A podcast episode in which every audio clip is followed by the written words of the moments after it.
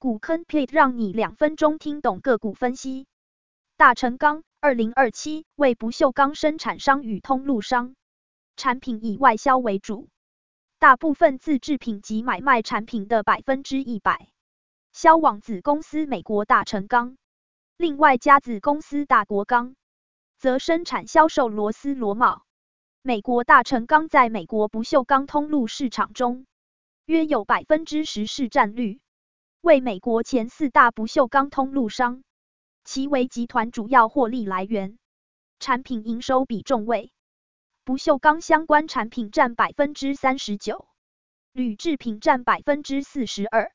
螺丝螺帽相关产品占百分之十九。二十一 Q 一净利率百分之八点五，二十一 Q 一 ROE 百分之四点六八，二十一 Q 一 EPS 零点八八。为百分之六百一十七点六五，二十一年五月营收为百分之一百一十三点一，二十一年四月营收为百分之一百二十七点四，二十一年三月营收为百分之五十四点三。大股东持有率长期向上趋势，近期一千张以上大户持股比率百分之六十点一六，股价长期向下趋势，近期股价飙涨。市场消息：美国总统拜登同意一点二兆美元基建计划，受此激励，钢铁族群走势续强，资金占大盘比重逾一成，多档个股直奔涨停价。大成钢则是有望直接受惠。在不锈钢事业方面，大成钢指出，今年随美国疫情趋缓，且美国工业营建复苏，预料需求较去年明显回升。大成钢为美国市场通路商，不锈钢品报价主要参考 LME 镍价。五月以来，LME 镍价约在一点七六万美元，较去年同期成长约百分之四十四。铝卷板事业方面，美国今年起对十八个国家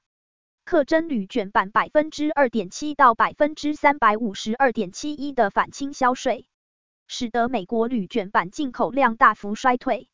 市场持续供不应求，LME 铝价是大成钢报价参考指标之一。今年 LME 铝价站上每吨两千美元，五月以来现货价攀高至两千四百三十美元，较去年同期增约百分之六十六。大成钢于位于德州的铝卷板轧盐厂，目前每月可提供一点三万吨，同时自海外的月采购量约三千吨。及手中库存约十七万吨，每月可销售超过三万吨，将优先受惠于反倾销政策，营收及毛利率可望大幅攀升。美国不锈钢大厂 ATI 先前宣布，二零二一年中前将退出标准品不锈钢市场。该公司不锈钢标准品业务量约四点四五亿美元，占 ATI 营收比重百分之十三。未来将专注高端应用，如航太、国防。ATI 退出后，短中期美国当地不锈钢供给紧缺，市场缺口将由其他美国业者填补，有利于大成钢美国厂不锈钢销量提升，市占率提高。股坑 pit 建议，大成钢以外销为主，不锈钢占百分之三十九，铝制品占百分之四十二。美国总统拜登